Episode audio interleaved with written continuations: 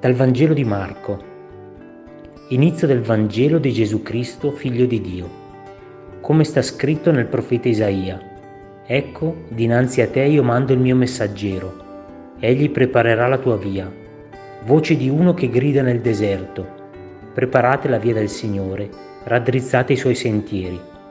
Vi fu Giovanni che battezzava nel deserto e proclamava un battesimo di conversione per il perdono dei peccati Accorrevano a lui tutta la regione della Giudea e tutti gli abitanti di Gerusalemme e si facevano battezzare da lui nel fiume Giordano, confessando i loro peccati.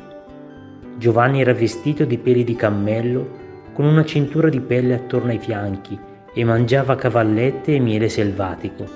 E proclamava, Viene dopo di me colui che è più forte di me. Io non sono degno di chinarmi per slegare i lacci dei suoi sandali.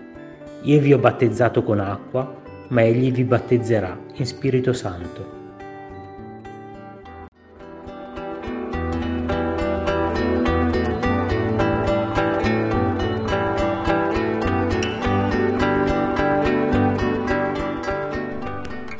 È forte il contrasto tra il silenzio del deserto e la voce che grida.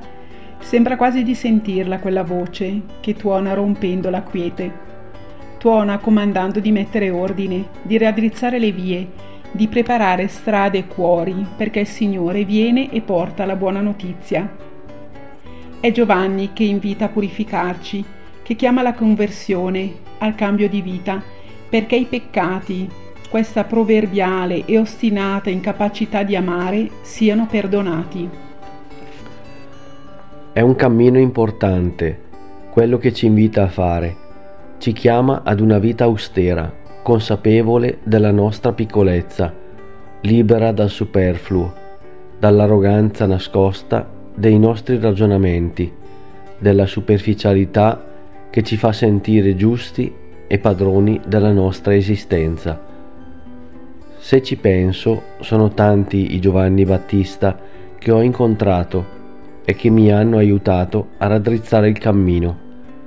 Qualcuno l'ha fatto in silenzio, qualcuno con la propria testimonianza, altri pizzicandomi nella mia debolezza.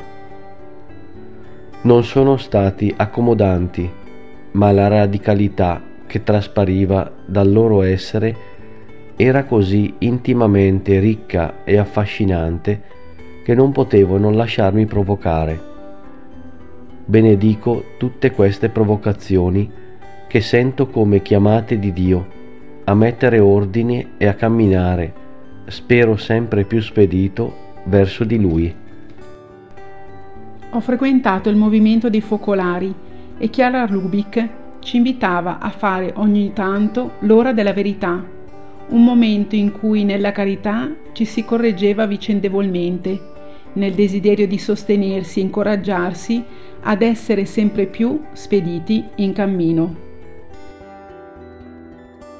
Oggi invito una persona cara a fare con me questo esercizio di revisione di vita